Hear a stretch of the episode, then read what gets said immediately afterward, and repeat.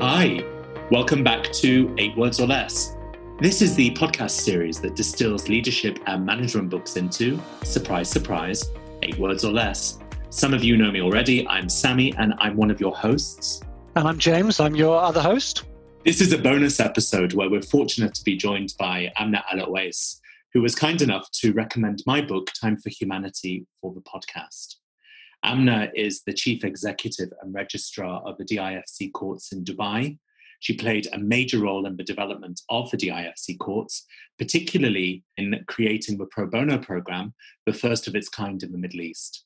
Amna is an avid supporter of women's progress in the UAE, has been recognized by the International Bar Association as one of the top three young lawyers in the world, was listed in the top 30 most influential women in the Arab world, and has recently become part of the Dubai Future Council's initiative under His Highness Sheikh Hamdan bin Mohammed bin Rashid Al Maktoum, Crown Prince of Dubai, with the mandate to help shape the future of the Emirates. Amna, welcome to the show. Thank you for having me, Sami and James. Thank you for being with us. So, Amna, I guess the first question is why my book? Well, uh, Sami, when you approached me like a month ago, um, I was first of all flattered that you thought of me. And uh, second of all, I thought that was just um, perhaps uh, a trigger for me to start reading. Um, I always wanted to uh, go into reading and make it a habit and become a bookworm, but uh, unfortunately that never happened. Uh, and I thought, okay, now this is a, a really good opportunity. Let me uh, grab it and start uh, with this podcast, which sounds really interesting. And I chose, of course, the book Time for Humanity uh, at that time i was always uh, seeing the different uh, posts on social media and different platforms and as if the, the book was calling onto me to actually read it. Uh, and once you spoke to me i thought okay the book that i'm going to read is time for humanity. I love that. So they say all leaders are readers. So is this the beginning amna of your bookworming I hope so. Yes, I believe it's really worth the time and investment to actually read books because it gives you that uh, deeper um, insight of uh, switching off and really understanding who you are. It's great. Um, can I also say thank you for, for the time? It's a real pleasure to be able to, to speak to you today. For me, when I was reading uh, Sammy's book, and obviously it's captured in the title Time for Humanity about bringing values into the organization. And I really liked there was a sentence there where he was saying that often in organizations there's challenges caused between individuals perceiving themselves and their values differently when they're at home than when they're at work. Um, and sammy says it's as though we temporarily check out our humanity when we swipe our access cards to enter work and regain human agency when we leave the building. And you know from that develops this argument that this disconnect can stop companies from being able to develop values I'm interested as a, as a leader now, how do you encourage your colleagues to, to bring more humanity to their work and by doing so, sort of embed values into the organization? From the outset of the creation of the DIFC uh, and the DIFC courts back in 2004 to 2006, the focus was to really find people who actually are interested in making a difference and as we grew bigger and bigger, and the team started to get more diverse with different, you know, people from different backgrounds, different nationalities, we realized that it was really important to embed our true values, uh, values of the leadership, and values, of course, of the UAE coming from uh, a nation that is very young, uh, a nation that is um, invested in uh, making sure that the future is as good as the, the past um, we were really looking into how uh, to make the team as well understand and not check uh, you know check out or as they as soon as they go into the office to forget their humanity. Um, so at that point uh, we decided to really have a, a culture uh, shake uh, if we can say uh, a, deep insight and insight on what our people stand for uh, and we thought, okay, we need to have uh, proper values that are actually true to us, values that interpret our day to day actions rather than superficial um, uh, taglines that sometimes organizations unfortunately create, but they don't really talk to the people and they don't really have chemistry uh, with the organization. And we were very uh, fortunate to work with Sami and the creation of our values. And we had so many different discussions internally with the staff, uh, with the senior leadership team to understand really what suits us. So we created the three C's um, consistency, collaboration, and communication and they were really uh, suitable for that time uh, where we were just trying um, to bring the team together as we were growing more and more and growing super fast. Every year, we were looking at how we can refresh and make sure whether the three C's are still current. And uh, I'm just really interested. So, you, you mentioned there about the importance of having values that, that you actually live versus what you can see in some organizations of values at a superficial level. How do you ensure that that becomes true? How are you confident that those values are deeply embedded and drive the way that people behave and and and throughout the organization. I liked in the book there was a comment that uh, I believe culture is what happens when no one's looking, which I thought captured some of the challenge behind this as a leader. So, so how do you overcome that challenge? It was actually by giving uh, direct feedback um, at some point uh, i was uh, really invested in making sure that we were hearing uh, our people and making sure that they're properly listened to uh, rather than just having you know very wide communication uh, spread by emails we wanted to really uh, become mature in our relationship and having an adult to adult relationship rather than the other way around.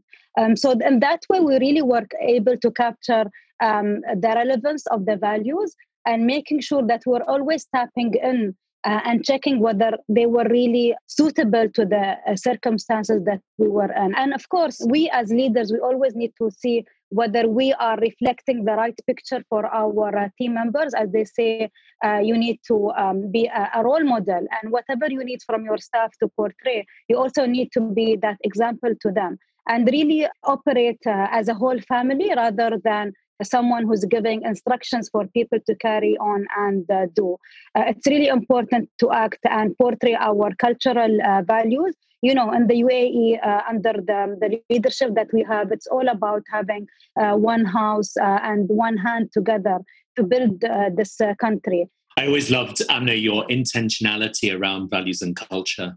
I remember every year we would have conversations around do these still serve us? what are the tweaks we could make and always asking what's the conversation that we're not having and giving 360 degree feedback so what was challenging is what you lent into but it sounds as if an idea from his highness has just continued to grow because of that intentional values and culture that you brought in your leadership. Yes i totally agree. Sometimes it can be brutal discussions especially when you uh, open that um, you know uh, that doorway for your uh, team to actually come and uh, interrogate you in a way and see whether you're actually providing them with the sense of uh, motivation, the sense of security that they need to actually continue the mission and vision and the strategy and so forth. So I would say it's not an easy um, exercise. Uh, leaders who are really um, interested in making a difference, they have to invest in the people that they have and in themselves as well. I personally believe it's very important uh, for leaders to even have uh, coaching. We're not, you know, we're not uh, robots, we're not angels. Uh, we end up with our own um, insecurities, with our own complications in life. It's not easy. And for someone to, um, you know, have the best uh, out of them or him or her to actually serve organizations or even to contribute to the nation's uh, foresight, it's really important to invest in ourselves. What are some of the challenges that you faced on your journey? So there are few uh, challenges, I would say. Uh, first of all, um, uh, I'm very petite, uh, and I'm a, and I'm a female. So these two um, uh, characteristics really um, were causing a bit of a complication early days in my career. Um, you know, I'm a lawyer by background. In the early days, I was really intimidated when I went into rooms full of men, uh, not even like older men, men who were uh, really traditional in their um, um, uh, in their op- how they operated.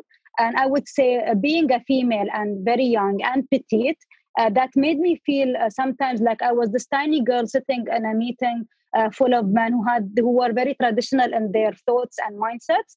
However like i was always focused on what i was trying to deliver as a human being. So that was uh, one hurdle. And then the other one was that I actually uh, always had um, uh, masculine traits. I can say I'm very feminine, don't worry.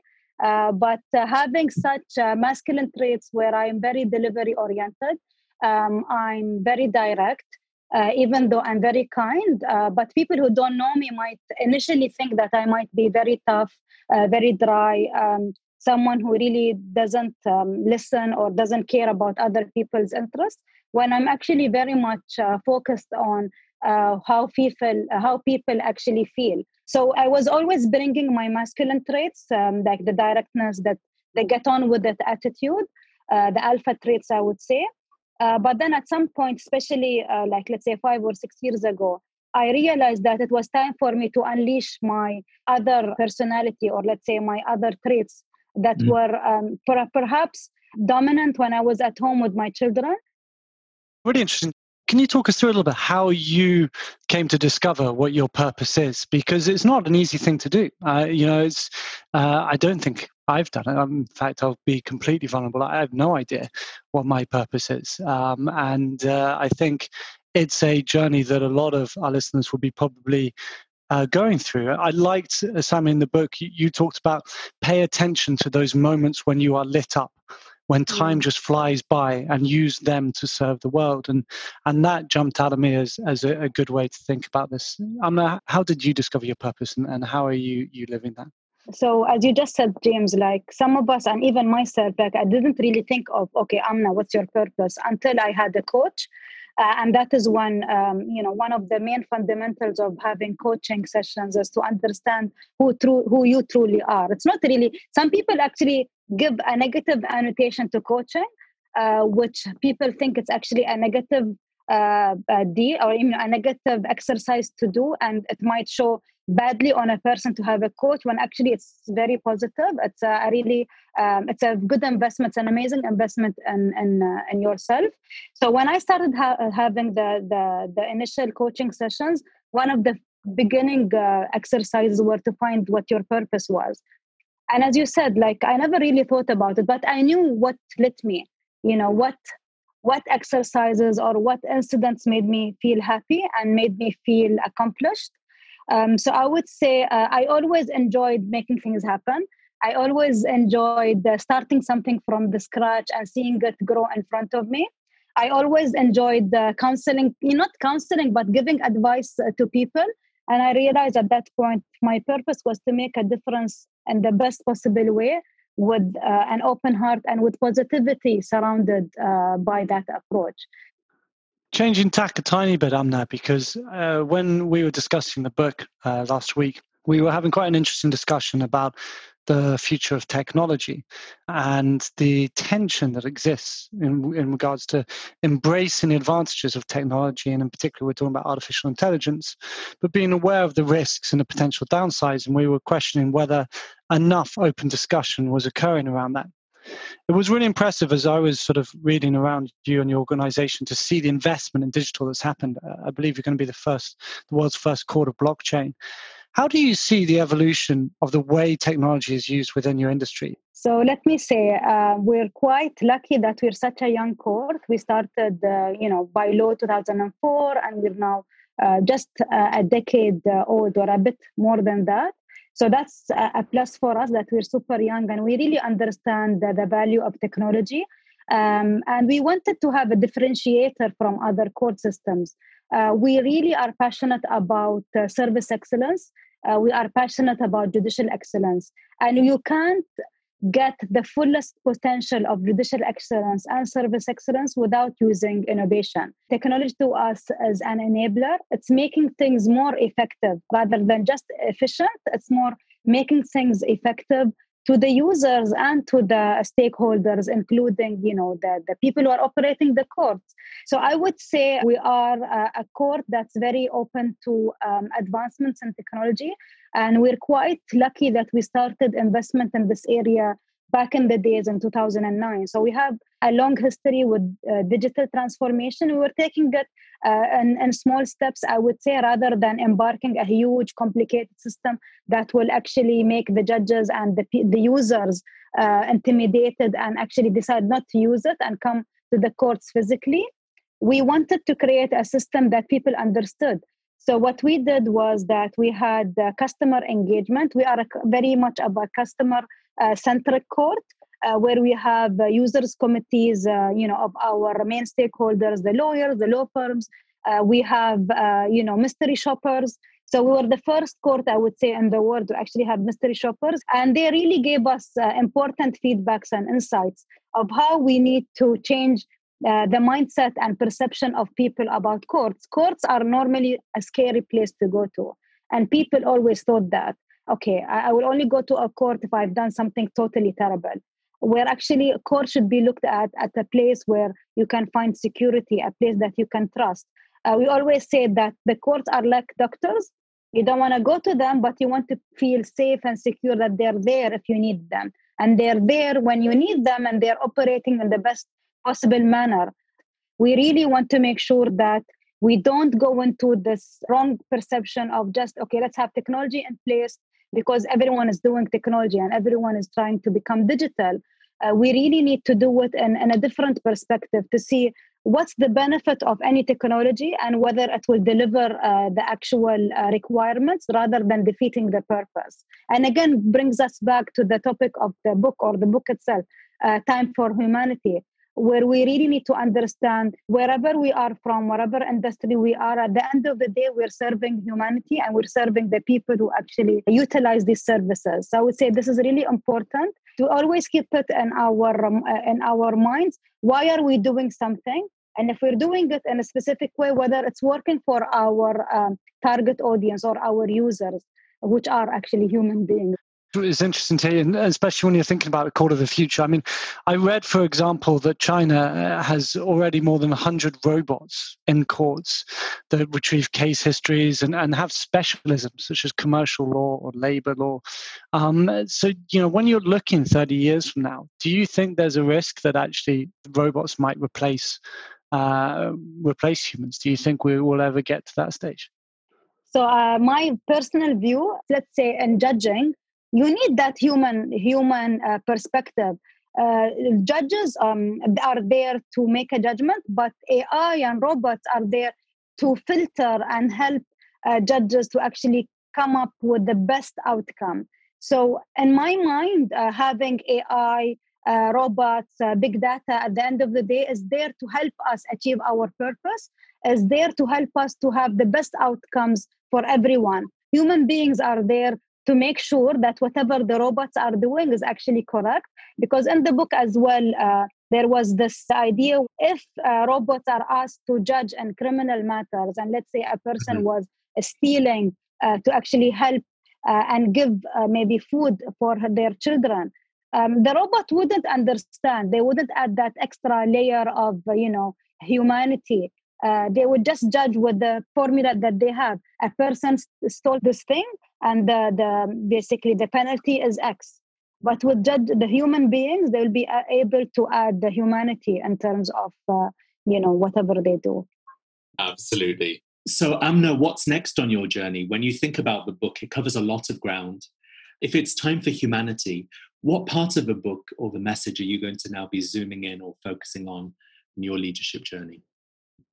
The idea of awakening the sleeping genius has really struck me hard and i really want to start practicing and understanding how i can connect my uh, you know while i'm awake with my subconscious and how i can really dream uh, of what i want to be and what i want to contribute uh, by awakening my my my genius. And everyone needs to read the book to understand what that means and the other aspect is uh, creating uh, systems that move from egosystems to ecosystems Wonderful.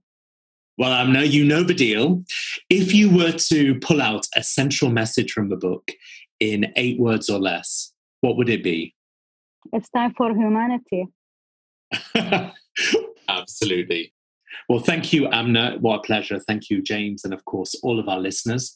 As always, use the hashtag eight words or less to share your insights, experiences. And if you've not already done so, click subscribe so you can download our previous episodes and make sure that you never miss a new one. Bye for now.